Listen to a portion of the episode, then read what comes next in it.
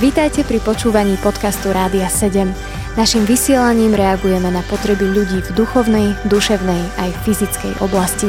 Cez ETR Rádia 7 chceme odrážať vzťah s Bohom v praktickom živote.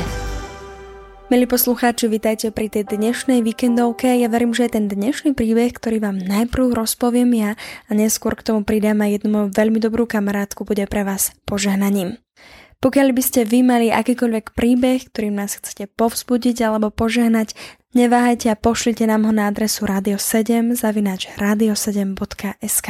Tento rok sme sa spolu s pár ľuďmi z môjho spoločenstva vybrali na konferenciu do Českej republiky. Cesta netrvala dlho a nám bolo spolu veľmi dobre. Vždy nám je spolu veľmi dobre. Som presvedčená o tom, že to nie je len o našich medziľudských vzťahoch, ale že je to sám Pán Ježiš, ktorý nám dáva svojho ducha, aby nás spájal a dával medzi nás lásku, aká nikde vo svete inde nie je. Všetci sme sa teda aj v tento deň veľmi tešili, že nás čaká spoločný výlet. Auto bolo nabalené spacákmi a karimatkami, jedlom a taškami s oblečením.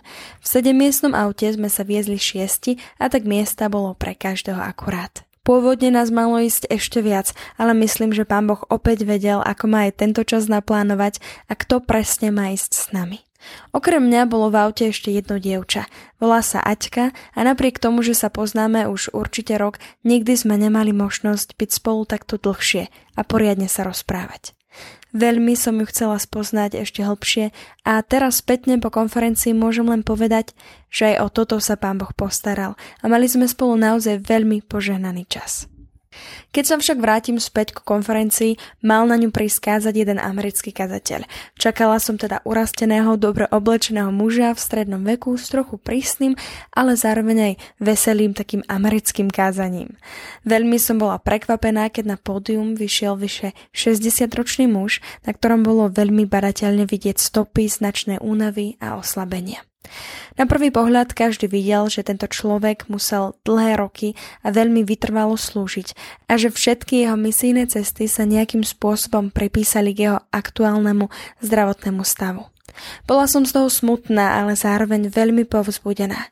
Tento človek priletel z Ameriky. O dva dní letel ďalej do Chorvátska a s najväčšou pravdepodobnosťou práve preto, aby všade kázal Božie slovo. Jeho lekár mu kvôli jeho zdravotnému stavu zakázal letieť do Európy, ale on aj tak išiel. Nebol pyšný, práve naopak bol oddaný. Úplne oddaný Bohu, ktorý má vládu nad jeho životom. A on vyzeral úplne pokojne. Priam až radostne, že môže znovu kázať Božie slovo.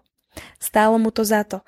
Šírenie Evanelia mu bolo prednejšie ako on sám, ako jeho vlastné zdravie. Veľmi vďační sme po dvoch dňoch odchádzali z tejto konferencie. Nebolo to o nejakom našom zboštení tohto človeka alebo o márnej chvále tohto kazateľa, ale o tom, že sme cítili, že Boh je mocný a dobrý a spravodlivý. A že všetká chvála patrí jemu. A že sa oplatí všetko stratiť, celého seba a nasledovať pána Ježiša byť poslušný a vytrvalý. Na tejto konferencii som sa stretla aj s Táničkou. Tánička je úžasné dievča zo spoločenstva z Bratislavy.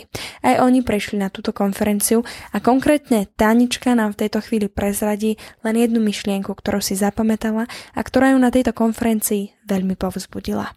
Vo februári som sa zúčastnila konferencie s Polom Vošerom v Česku, v Kromňoříži a mm, mnoho vecí ma zaujalo a oslovilo a povzbudilo.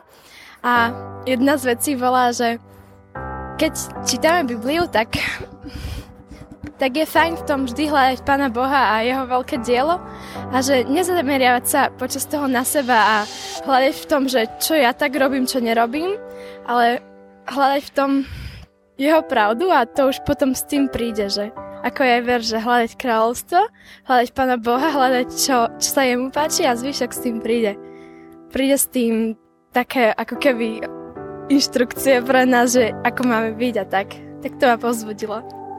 Počúvali ste podcast Rádia 7. Informácie o možnostiach podpory našej služby nájdete na radio7.sk.